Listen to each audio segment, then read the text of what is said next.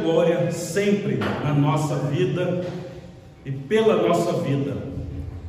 A Ele seja a glória quando estamos cultuando publicamente, e a Ele seja a glória quando estamos cultuando individualmente. Culto é vida, meus irmãos. Não há culto na vida se não há vida no culto, ou não há vida no culto se não há culto na vida. Que privilégio podemos adorar o nosso Deus nesta noite. Acabamos de louvar o Senhor e agora iremos ouvir da exposição da palavra dEle aos nossos corações. Ainda que o pastor vai ler um texto e explicar o texto, mas a palavra não é minha, eu sou o servo da palavra, eu apenas vou ler o texto e explicar e no final tirar algumas aplicações para nós aqui. Essa palavra foi escrita há muitos anos, com um objetivo totalmente diferente do nosso aqui nesta noite, mas tem aplicação para nós. Então, obrigado, já. Gostaria de convidar a igreja, mesmo assentada, a abrir a palavra do nosso Deus na carta aos Hebreus. É a continuação da exposição desta carta. Hoje, capítulo sete.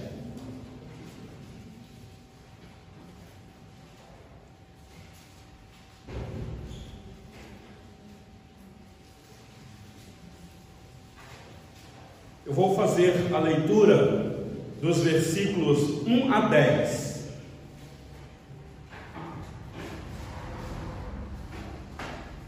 O capítulo é longo, são vinte e oito versículos. Eu vou tentar, se o Senhor Deus nos permitir, dividir o capítulo em duas partes.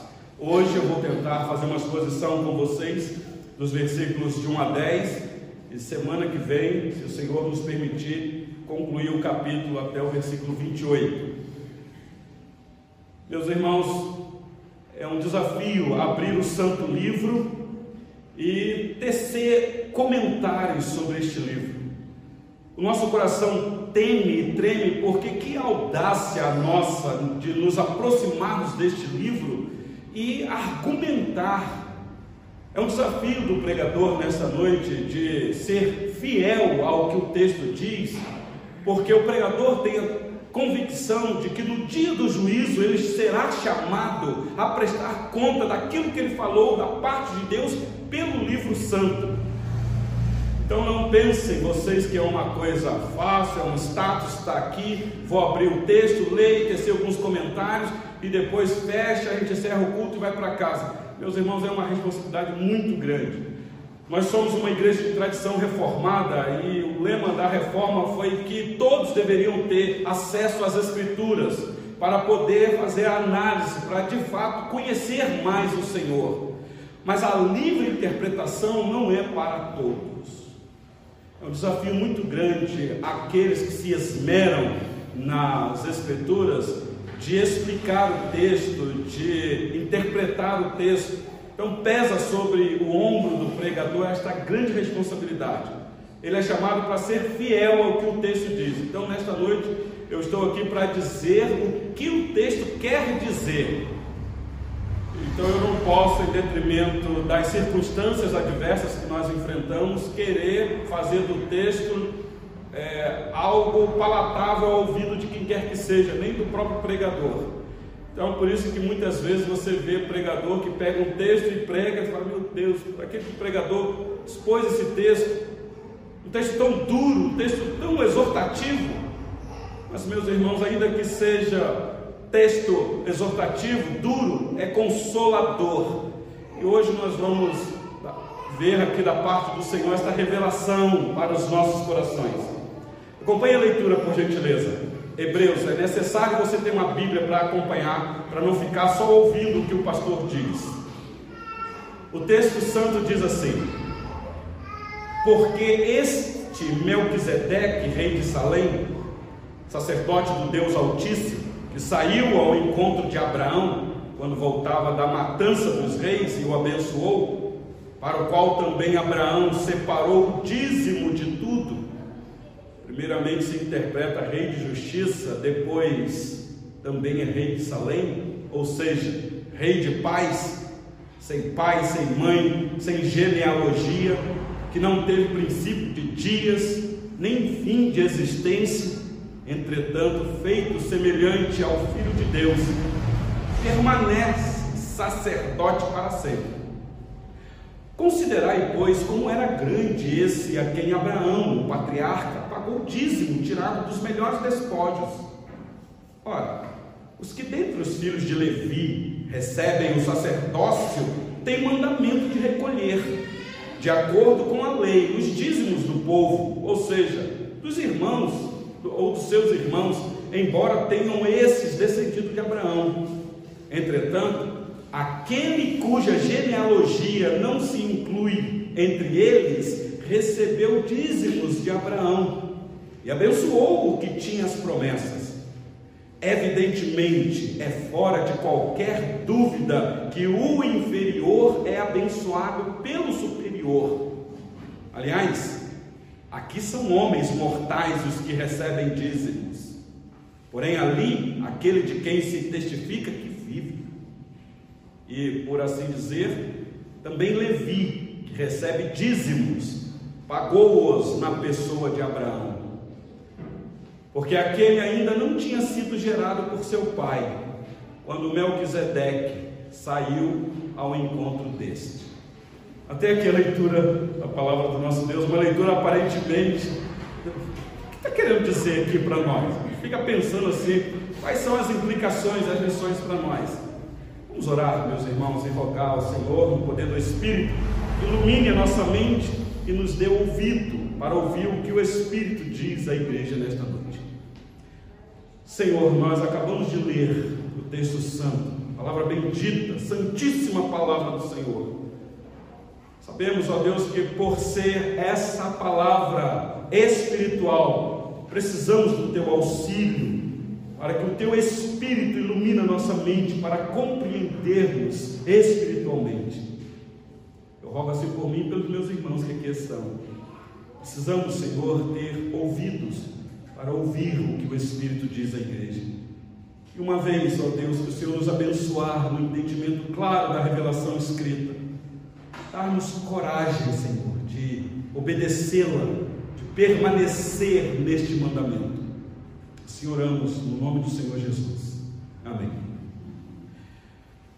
Meus irmãos, como vocês têm acompanhado a exposição desta carta, o objetivo do autor é consolar os irmãos que estão sofrendo, sofrendo cerceamento de liberdade, dificuldade de permanecer na fé, as contrariedades, o desafio de acreditar num homem que morreu de forma tão severa de ser o salvador daquele povo.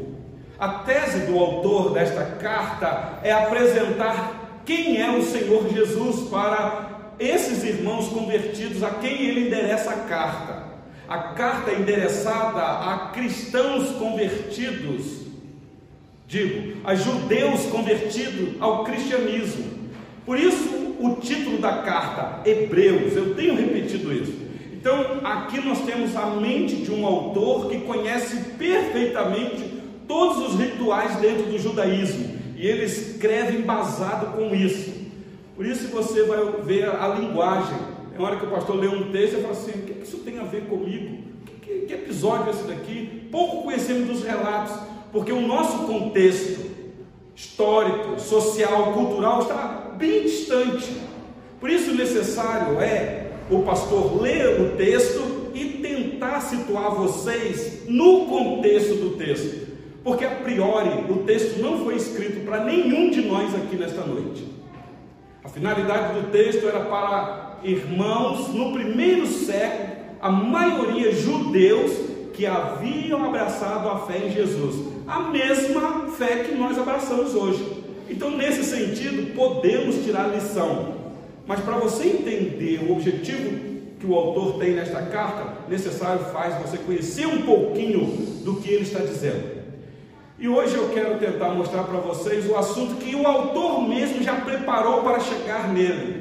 Quem tem acompanhado a exposição desta carta, já viu o autor falar em outros momentos sobre esta figura misteriosa aqui, Melquisedeque. É uma palavra até difícil de falar, eu treinei ela várias vezes para repetir, repetir e não me equivocar. E agora ele vai dar detalhes sobre esta pessoa. Os estudiosos desta carta, eu disse no sermão passado, que tem o capítulo sete como o ápice da finalidade da carta. Ele, ele preparou todo o argumento do capítulo um até o capítulo seis para chegar no capítulo sete, para falar o que ele vai falar e da maneira que ele vai falar. Então, por isso eu quero chamar a sua atenção, para que você não se distraia, porque você tem que afixar sua mente para entender o que ele está dizendo aqui. Hoje, apenas dez versículos. Eu vou tentar expor os dez versículos. Depois, os restantes finais, até o versículo vinte e oito. Ele vai explicar. E do capítulo oito até o capítulo treze, que é o final da carta, tudo que ele vai falar é relacionado ao que ele trata aqui no capítulo sete. Então, meus irmãos, o capítulo sete é de tamanha importância. Eu tenho que prestar atenção no que ele está dizendo aqui agora. É como que uma chave virando aqui. Então, os estudiosos dizem não uma chave, mas uma dobradiça que vira o entendimento. A gente fica perguntando, por que é que o autor usou a figura misteriosa deste homem, Melquisedeque? Porque o autor, que possivelmente é um judeu, mas não sabemos quem é o autor. Eu já disse para vocês que sou tentado a achar que foi Paulo. Aliás, tem muitas pessoas que pensam assim. Eu penso que é uma parceria, porque às vezes ele usa a palavra sempre aqui, é, é, nós. Então eu penso que essa carta foi escrita numa parceria. Foi Paulo e alguém. Eu, eu sou tentado a achar que foi um companheiro de viagem de Paulo, que sempre escrevia cartas junto com o apóstolo Paulo, um missionário, historiador, que era médico e que virou um missionário. Não era um apóstolo, mas ele virou um historiador. Ele tem dois livros na Bíblia, escritos por ele. O primeiro é um evangelho, o segundo é o livro de Atos. Então, para mim, é Lucas, que está aqui narrando esses acontecimentos, junto com Paulo. Mas são suspeitas, meus irmãos. Nós não temos a clareza aqui na Bíblia. Mas, com toda certeza, o autor é um judeu, e um judeuzão, conhecedor dos rituais do Antigo Testamento, toda a prática judaica, porque da maneira que ele fala aqui, ele, ele fala com conhecimento de causa, não é alguém que está numa hipótese, é alguém que está falando por experiência. E ele vai mostrar aqui, meus irmãos, que a, a grande finalidade da maioria das religiões é a prática mediatória. Ninguém, por mais bom que a pessoa possa achar que é, ela pode se aproximar do divino, seja lá quem ele for, por ela mesma. A pessoa não tem essa, essa liberdade, ela precisa de mediação. Assim são todas as religiões do mundo, e assim é também o cristianismo. Precisamos de um mediador. Então o autor vai pegar exatamente este ponto, porque ele sabe que o Antigo Testamento, o Senhor Deus se revelou ao povo dele, especialmente à nação de Israel, dando leis, instituindo sistemas, e especialmente aqui de homens que trabalhavam como mediadores entre Deus e o povo. O autor da carta vai lembrar os irmãos disso. E o Senhor Deus estabeleceu isso de uma maneira bem particular e pessoal. Foi o Senhor Deus que quis fazer desta maneira. Ele escolhe um povo e institui neste povo tribos, e desta tribo ele vai tirar uma pessoa que vai constituir nessa pessoa e a sua descendência sacerdotes do serviço santo. Quem conhece o Antigo Testamento sabe que eu estou falando das doze tribos de Israel, e das doze tribos eu estou falando de um filho de Jacó, que foi dos doze filhos de Jacó que veio as doze tribos da nação de Israel. E esse filho é Levi, que muitos conhecem aí, o pessoal do louvor, como os levitas, que pensam que esses, é, esse serviço dos levitas era só cantar na igreja. Nós temos um entendimento equivocado. Qual era o serviço dos levitas, por assim dizer? Era um serviço muito além de tamanha responsabilidade, mas era dessa tribo que o Senhor Deus quis escolher esse sistema de sacerdotes que intercedia pelo povo, que praticava todo o ato de sacrifício. Ah, você pode perguntar assim, pastor, mas então era só dessa tribo que podia ter esses mediadores? Era. Não podia ser de nenhuma outra tribo, dos outros filhos de, de, de Jacó. Da tribo de Judá não podia, era só da tribo de Levi. A tribo de Judá vinha os reis, e quem era rei não podia ser sacerdote. Isso é claro na lei. Então, como eu disse, Deus escolheu dessa tribo aqueles que funcionariam como mediadores entre o povo e Deus. E, meus irmãos, e entre os sacerdotes desta tribo, o Senhor Deus havia dado a lei de que um era separado como o sumo sacerdote. Todos eles eram sacerdotes da tribo de Levi, mas um era tirado para ser o, o supremo, aquele que tinha uma função bem mais específica de tamanha responsabilidade, que entrava lá no templo, no santíssimo lugar, para poder oferecer sacrifício uma vez por ano. Meus irmãos, o autor desta carta, como eu disse, era um judeu, e ele conhecia todo o ritual dos sacerdotes, todos. Só que agora ele, o autor da carta, conheceu a Cristo, foi convertido, foi alcançado por esta graça. Eu não sei se foi no caminho de Damasco, quando ele estava indo perseguir a igreja, mas o autor dessa carta, seja lá quem ele for, ele foi alcançado com a graça. Agora ele conhece o Senhor Jesus, e ele tem agora uma compreensão clara de que aqueles sacerdotes do Antigo Testamento eram apenas uma figura, eram provisórios, porque eles apontavam para um sacerdócio superior, maior, que agora no entendimento dele é a pessoa de Jesus Cristo. E, meus irmãos, de fato o Senhor Jesus é o último, o supremo e o maior sacerdote, ou sumo sacerdote. Os judeus deveriam entender, claro isso, que todos os sacrifícios realizados pelos sacerdotes iriam se cumprir numa pessoa, quando ele viesse, o Messias. E ele já veio, e ele tinha morrido no último altar, o Gólgota, numa cruz, lá no Calvário, como o último sacrifício do seu povo. Só que esse morreu, foi sepultado, ressuscitou e vive agora à direita de Deus para interceder pelo povo. O judeu deveria entender isso. Alguém já disse, eu concordo, que o cristão é um judeu consumado, porque isso daqui era para o judeu entender que naquele homem chamado Jesus, que era um judeu, estava a consumação da verdadeira religião dos judeus. Mas o que é que eles fizeram, meus irmãos? Eles rejeitaram aquele judeu. Ele veio para os seus, os judeus, e os seus não o receberam. Mas a, eis aí a aplicação para nós aqui. Todos quantos o receberam, e nós aqui nessa noite, eu quero crer que todos nós o receberam, este, que se chama Jesus, foram feitos filhos de Deus.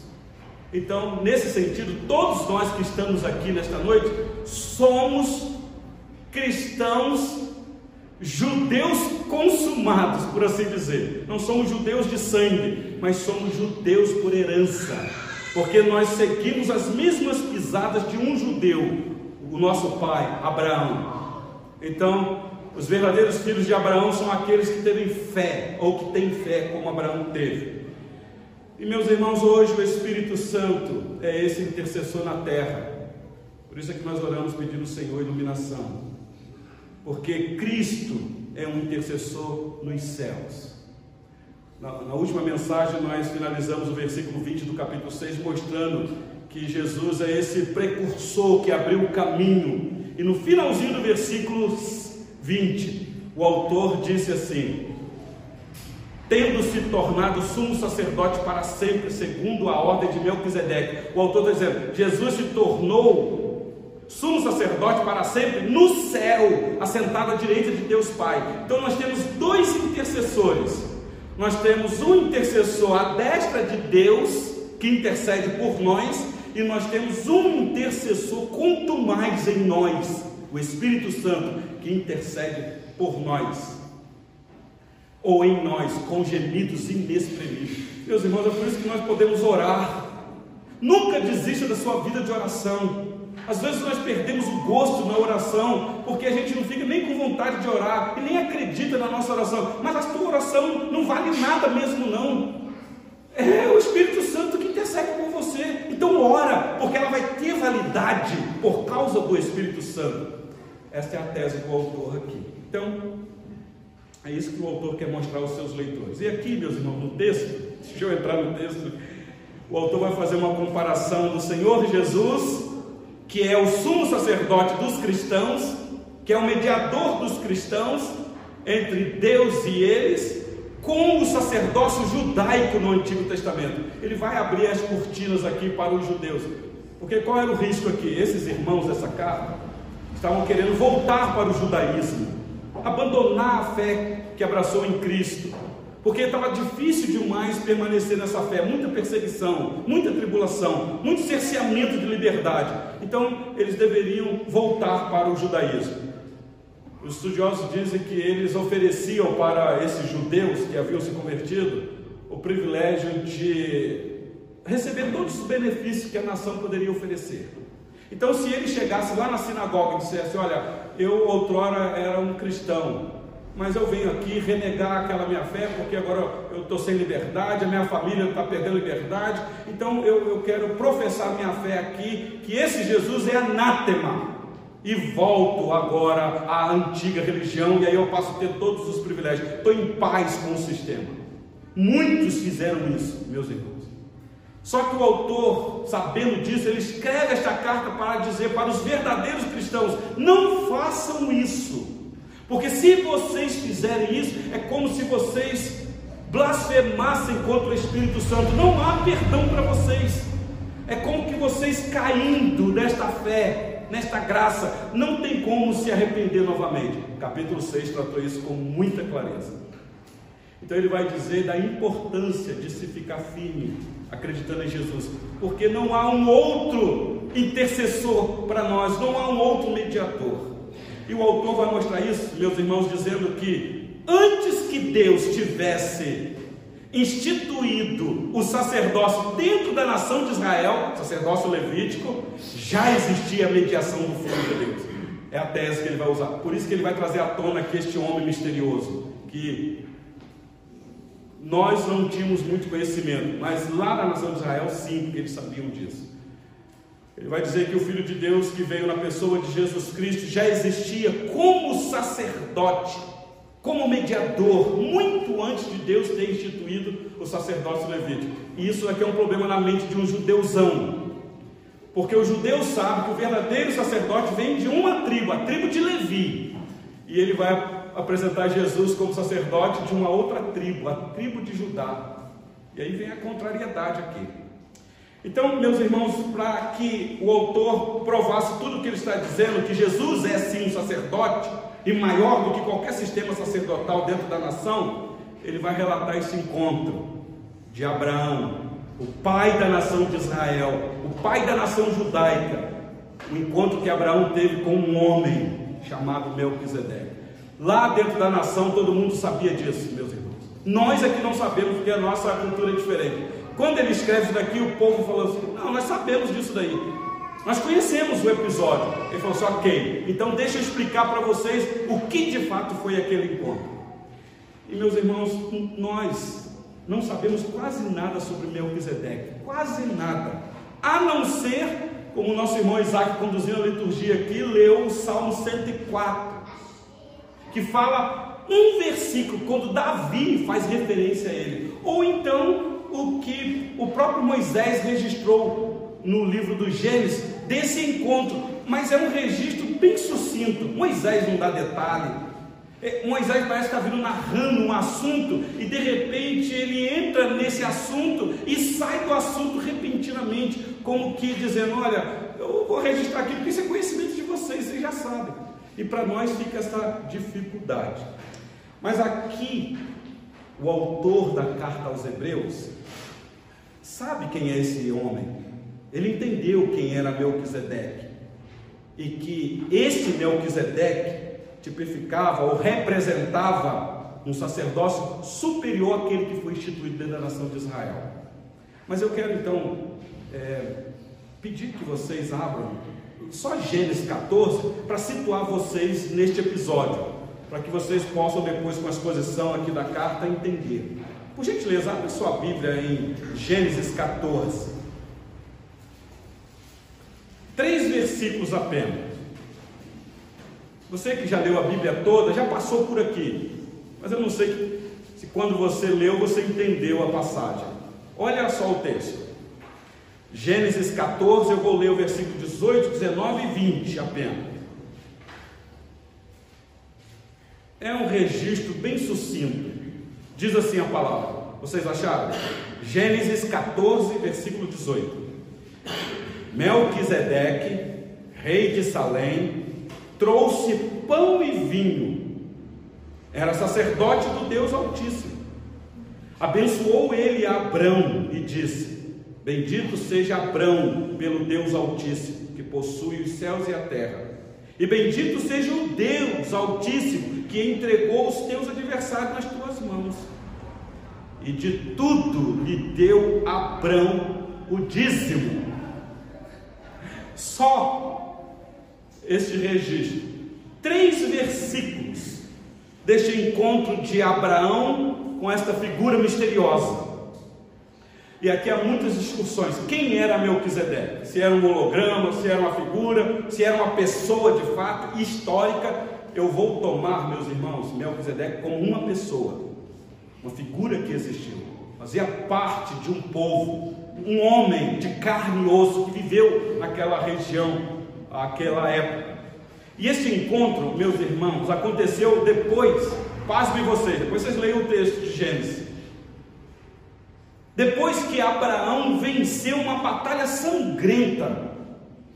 Abraão, vocês sabem o episódio, tinha o seu sobrinho Ló. Ló cresceu os olhos para uma região aparentemente próspera.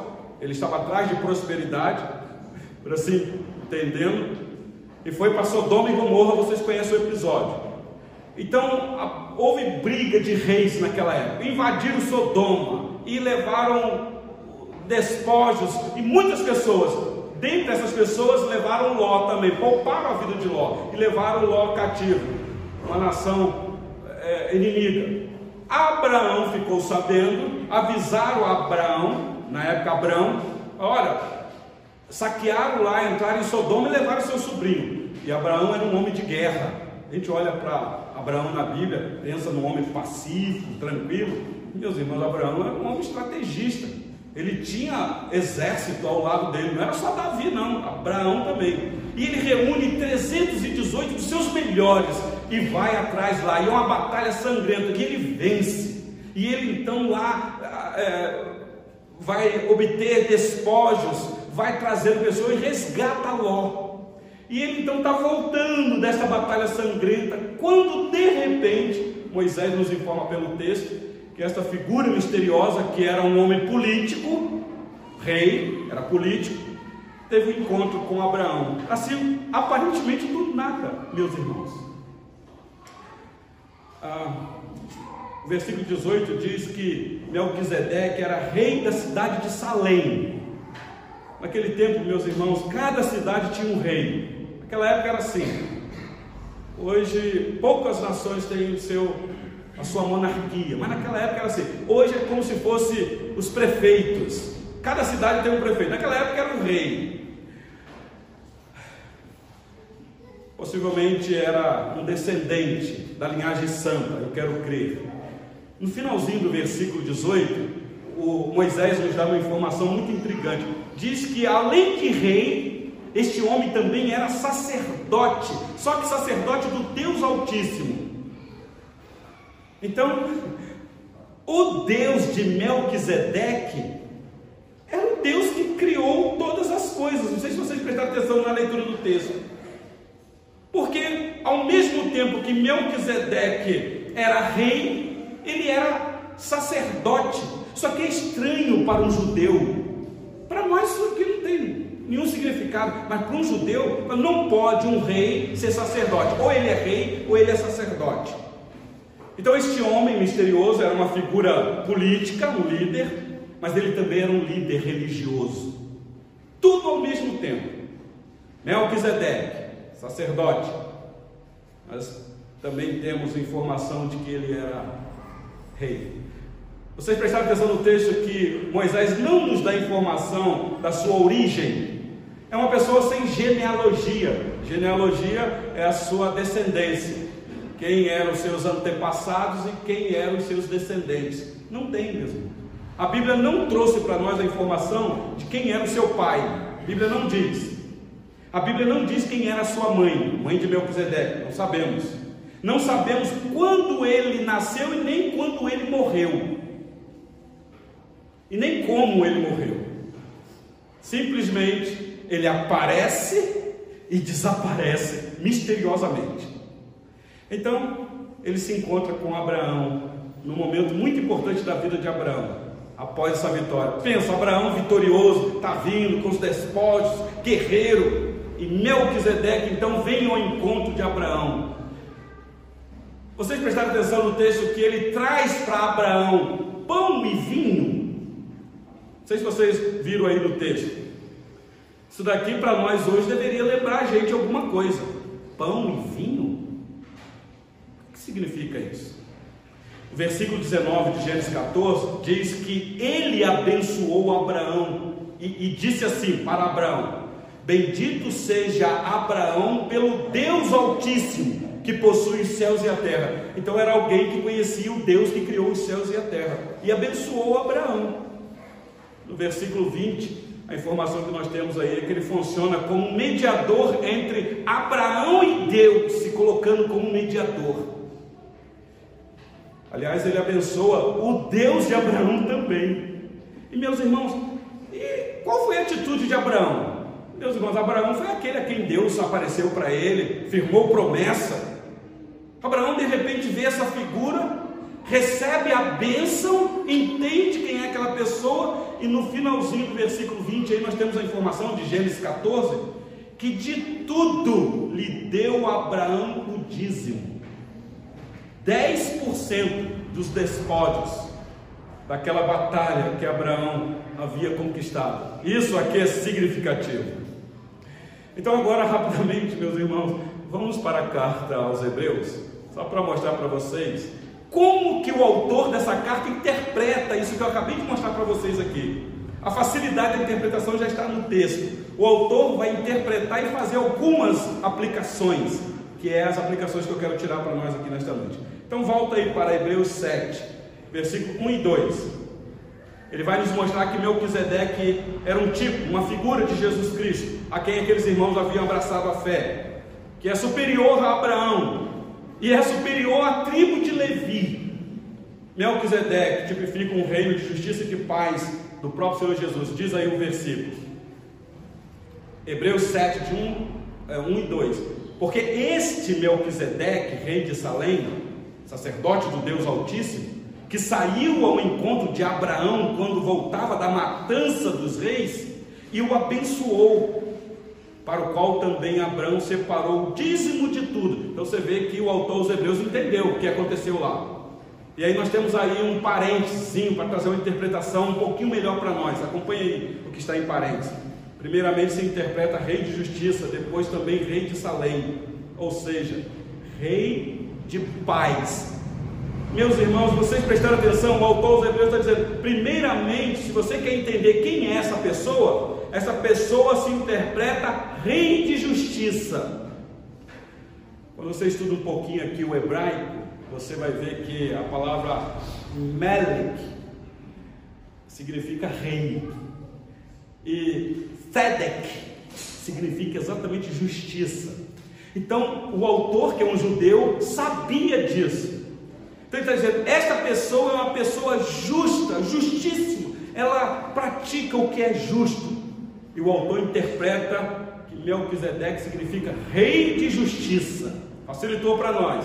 Não precisa o pastor querer fazer malabarismo aqui.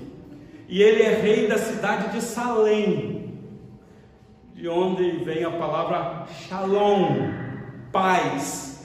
Então, justiça e paz. Meus irmãos, quando se estuda o Antigo Testamento, a maioria dos profetas anunciavam a vinda do Messias, que seria de um reinado exatamente de justiça e de paz, príncipe da paz. Isaías profetizou isso. O judeu deveria ter entendido isso, mas eles não entenderam. Segundo, olha o versículo três, Hebreus sete, três. Melquisedeque tipifica que o próprio Filho de Deus, o eterno sacerdote mediador, diz assim o versículo três: sem pai, sem mãe, sem genealogia, não tem princípio, não teve princípios de dias, nem fim de existência, entretanto, feito semelhante ao Filho de Deus, permanece sacerdote perpetuamente. Meus irmãos, vocês perceberam que o autor aos Hebreus está dizendo que aquela figura chamada Melquisedeque, aquele ser misterioso, é um ser eterno, alfa e ômega. Você não consegue vislumbrar o início e o fim, ele não tem início e fim, ele é eterno. Possivelmente, meus irmãos, era um ser que o judeu deveria entender como um ser excelente, uma figura do Filho de Deus aguardado, o Deus que é eterno. Olha o versículo quatro, Hebreus sete, quatro. Ele vai falar algo aqui que vai assustar, ele quer chocar os seus ouvintes, que eram todos judeus. Versículo quatro, ele diz assim: considerai, pois, como era grande esse a quem Abraão, o patriarca, pagou o dízimo, tirado dos melhores despóticos. Ele vai tocar num assunto aqui que hoje a gente não gosta nem de falar muito, dízimo. Ele está dizendo, agora eu quero dizer para vocês, meus irmãos, a quem ele está endereçando a carta: considerai isso, vocês que consideram Abraão o pai da nação, e era mesmo, mas esse Melquisedeque é muito maior, ele é grande, maior do que o pai Abraão, porque Abraão pagou o dízimo para eles. Vocês sabem que o maior sempre abençoa o menor, é sempre assim, não é o, o filho que abençoa o pai, ainda que ele pode fazer isso como cristão orando pelo pai, mas é o pai que abençoa o filho. A nossa cultura aqui, a gente tem um hábito, isso se perdeu, do, do filho ainda pedir a bênção, o pai e da mãe. Isso é cultural, mas é assim mesmo, é um respeito, porque sabe que é o pai que abençoa, porque o pai e a mãe são maiores do que o filho. Olha o versículo sete desta carta, meus irmãos, o versículo sete de Hebreus sete. Evidentemente é fora de qualquer dúvida que o inferior é abençoado pelo superior. O autor está dizendo, Abraão é inferior do que Melquisedeque. Abraão está bem aquém do que é essa figura misteriosa, porque Melquisedeque é superior. No versículo seis, Abraão paga o dízimo. Olha como que ele interpreta aí o versículo seis: entretanto, aquele cuja genealogia não se inclui entre eles, ele está falando dos, da tribo de Levi e descendência de Abraão, eles recebeu o dízimo de Abraão e abençoou o que tinha as promessas. Ah, o texto deixa claro que Abraão pagou o dízimo para Melquisedeque. Isso é prova evidente de que Melquisedeque era maior do que Abraão e que Abraão recebeu a bênção da parte de Melquisedeque. Meus irmãos, com isso, o autor também está dizendo que Melquisedeque é maior do que Levi, a tribo lá que trabalhava como mediação, como mediadores entre Deus e o povo. Olha o versículo cinco comigo, por gentileza. Versículo cinco, ele diz assim: ora, os que dentre os filhos de Levi recebem o sacerdócio têm mandamento de recolher, de acordo com a lei, os dízimos do povo, ou seja, dos seus irmãos, embora tenham estes descendidos de Abraão. Versículo oito, nove e dez. Aliás, aqui são homens mortais os que recebem dízimos, porém ali, aquele de quem se testifica que vive, e por assim dizer também Levi, que recebeu dízimos, pagou-os na pessoa de Abraão, porque aquele ainda não tinha sido gerado por seu pai, quando Melquisedeque saiu ao encontro deste. O que o autor está dizendo é o seguinte: a tribo de Levi é a única que recebe recursos dentro da tribo da, da nação de Israel. A única tribo que não trabalhava fora, por assim dizer, porque eles eram exclusivos para o serviço santo. Então eles tinham que sobreviver pela contribuição das outras tribos, que aqui a palavra está clara, dízimo. Lá você pode pegar, não era dinheiro, porque dinheiro é uma questão mais para nós aqui, mas havia a arrecadação de recursos, e a palavra dízimo aparece com muita clareza aqui. O que o autor está dizendo? Vocês que pagam dízimo aí para a tribo de Levi, para sustentar os levitas, não se esqueça que Levi pagou dízimo lá para Melquisedeque, porque Levi ainda não tinha nem nascido, mas ele estava lá no ombro de Abraão, porque a tribo de Levi descende do pai Abraão. Então quando Abraão paga o dízimo, Levi também pagou. Vocês entenderam isso daqui mesmo? É um raciocínio lógico do autor que é judeu para judeu. E o resumo aqui, ele diz assim, e é para resumir, eu estou terminando. Ele está dizendo para os seus leitores: vocês lembram daquele episódio quando Abraão encontrou uma pessoa chamada Melquisedeque? Uma pergunta retórica. Talvez o judeu, sim. Vocês já pararam para pensar quem era aquela pessoa?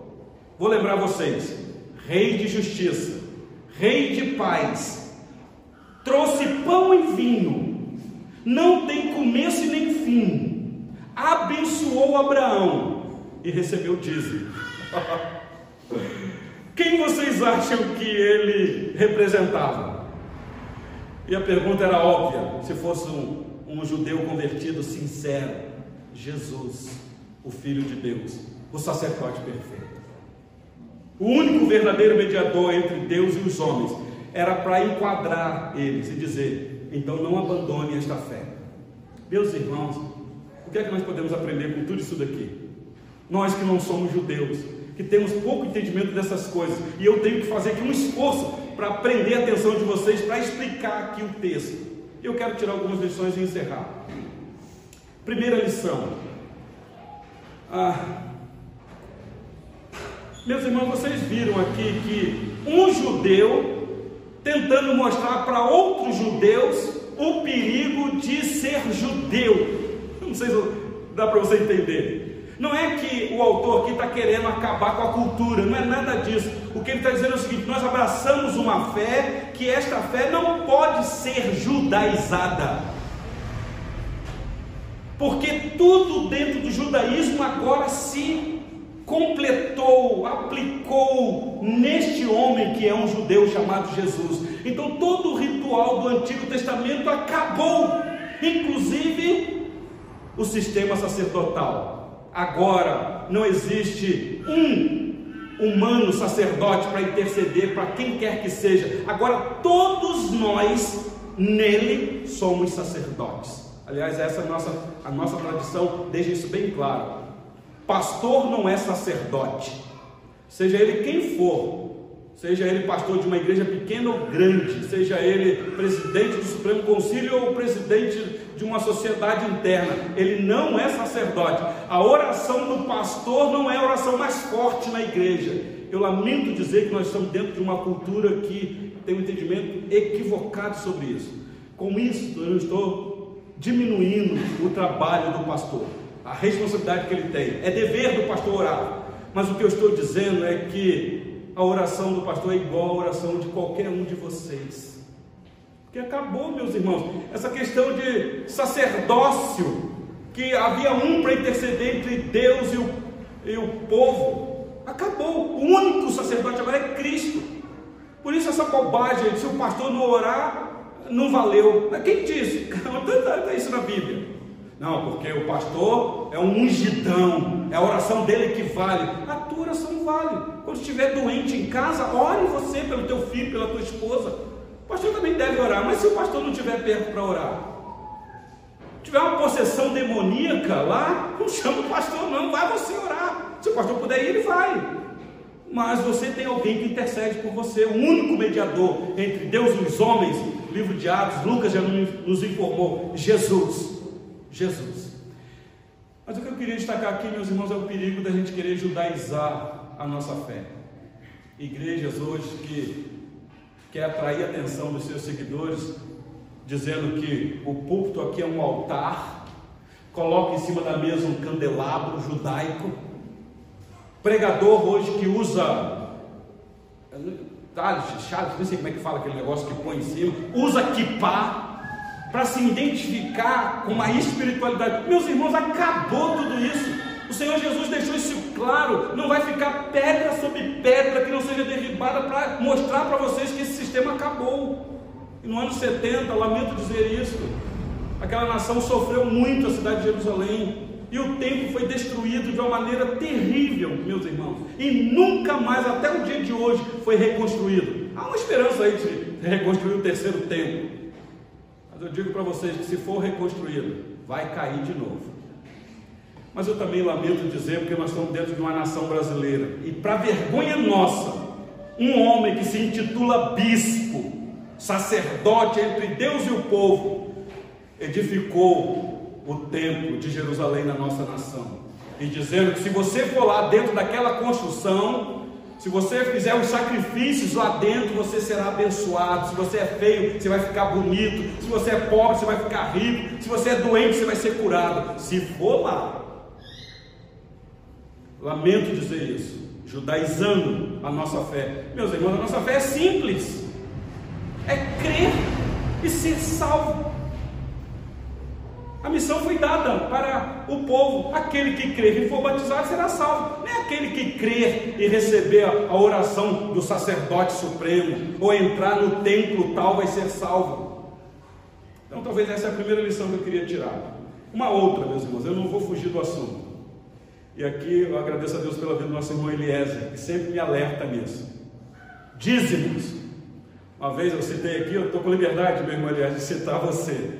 Uma vez ele me chamou no canto e falou assim: pastor, da mesma maneira que o senhor tem zelo com a doutrina dessa igreja e pega e expõe, por que o senhor tem medo de falar de dízimo, pastor?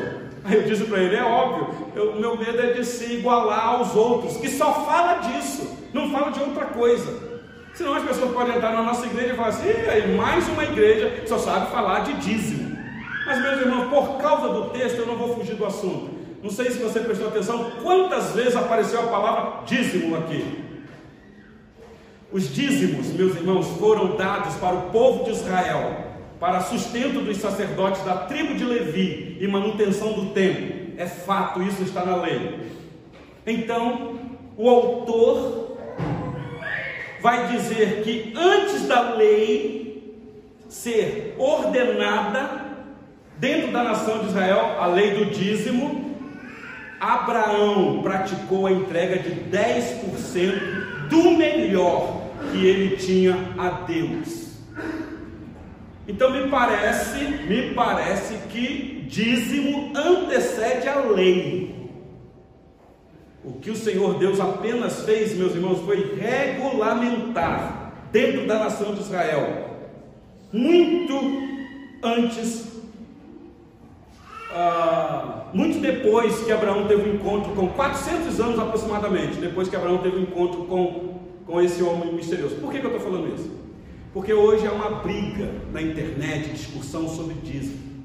Você vai frequentar um sistema para que arrecada dízimo lá, para encher bolso de pastor? Vocês são todos uns bobões, dando dinheiro para gente que não quer trabalhar, e aí rotula os pastores de vagabundo, que não gosta de trabalhar, porque fica recebendo dízimo dos irmãos. Meus irmãos, é claro que se você for falar assim: ah, dízimo é coisa de lei, e agora nós estamos no período da graça, acabou isso. É verdade, meus irmãos, coisa da lei passou mesmo. O dízimo praticado, especialmente nessa igreja, não é por causa da lei, porque isso acabou mesmo, mas o dízimo antecede a lei. Meus irmãos, e Cristo quem é? Eu fico imaginando por que que Abraão teve que dar dízimo para Melquisedeque.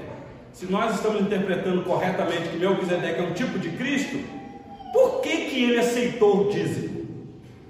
Ele poderia dizer: não, não, não, eu estou aqui para te abençoar, eu não preciso disso não, eu é que tenho que dar para você o dízimo. Não, ele recebeu o dízimo e abençoou Abraão.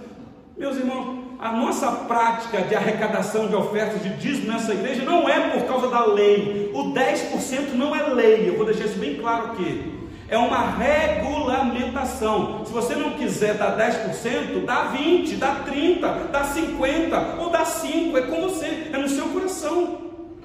Não tem uma lei aqui dizendo que tem que ser apenas dez, é para facilitar, porque já havia uma regulamentação. Então nós pegamos esta norma. E eu sei dessa igreja aqui de irmãos que são bem generosos mesmo, que não está preocupado com dez por cento. Eu acho que ele dá é noventa por cento, pelo que eu percebo. Mas é porque é gente que entendeu quem é Jesus. Então a nossa ordem não é levítica. Não damos, é, não praticamos o dízimo por causa da lei levítica, mas por causa da ordem sacerdotal de Melquisedeque, que é Cristo. Então, nesse sentido, não tem problema nenhum de você querer abençoar esta obra que está sendo expandida no reino de Deus. Então, eu queria deixar isso aqui bem claro. Com isso, não estou coagindo ninguém. Isso é questão de coração. Deus eh, se alegra, como é que diz Paulo lá? Ah, Deus aceita a oferta daquele que faz com alegria, não com tristeza ou por constrangimento. Ninguém nessa igreja é obrigado a contribuir com nada, apenas as pessoas entenderam o seu compromisso com Cristo, apenas isso.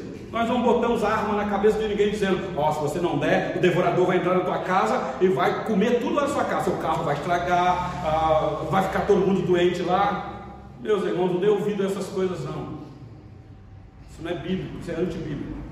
Tem que ser algo voluntário, espontâneo e com generosidade. Mas é bíblico, meus irmãos, é bíblico. Me parece que o autor aos Hebreus não fugiu desse assunto. E ele deixou isso aqui bem claro. E por último, meus irmãos, vocês viram que a importância da gente pregar o Evangelho? Hoje, quem esteve aqui pela manhã, ouviu um pouquinho o testemunho do missionário. A importância, meus irmãos, de nós nos expormos para essa obra. Porque Deus tem os seus em outras nações. Quem imaginava que Melquisedeque sairia de uma região que ninguém aparentemente sabia? Deus tinha lá os seus. Então se envolvam com a obra missionária, meus irmãos. Para isso você tem que estudar. Não adianta nada você querer ser um missionário e se você não sabe nada e querer colocar uma Bíblia debaixo do braço e pregar o Evangelho. Meus irmãos, ainda que nós somos chamados para pregar o Evangelho, é necessário você estudar. Prestar atenção aqui à dificuldade do pastor em querer pregar um texto que não foi escrito para nós e se esforçar em explicar, estudar o texto, tentar ouvir outros pregadores, ler comentários para a gente chegar a uma conclusão, para poder dizer para você: não abandone a Cristo, porque se você abandonar, qual o local que você vai encontrar um outro Salvador? Então eu não sei como é que está a tua vida aqui nesta noite, não sei como é que está a tua fé, que tipo de abalo a tua fé está sofrendo. Eu quero dizer para você mais uma vez: não abandone a Cristo, porque Ele é o mediador, quanto mais o teu intercessor. Se você der as costas para Ele, onde você vai encontrar um intercessor? Ore, porque Ele participa com você na vida de oração. Você quer sentir Cristo na sua vida? Ore, porque esse é o momento em que Cristo está com você, na pessoa do Espírito Santo. Ore, ore, sempre, sem cessar, meus irmãos. Eu estou falando isso porque e parece que os irmãos não estão gostando mais de orar. Aliás, as igrejas estão com dificuldade de orar. As reuniões de oração estão morrendo em algumas igrejas e em outras já morreu. Os irmãos estão com dificuldade de orar. Cuidado, meus irmãos, a iniquidade está se aumentando e o amor está se esfriando. Que Deus assim tenha misericórdia de nós, nos ajudando a não dar as costas para o nosso Salvador. Semana que vem, se o Senhor Deus nos permitir, você puder ler em casa a continuação desta carta, difícil de entender, eu sei disso, mas é a palavra do Senhor, e você vai nos ajudar na exposição desse texto aqui. Que Deus assim nos abençoe, meus irmãos. Vamos orar?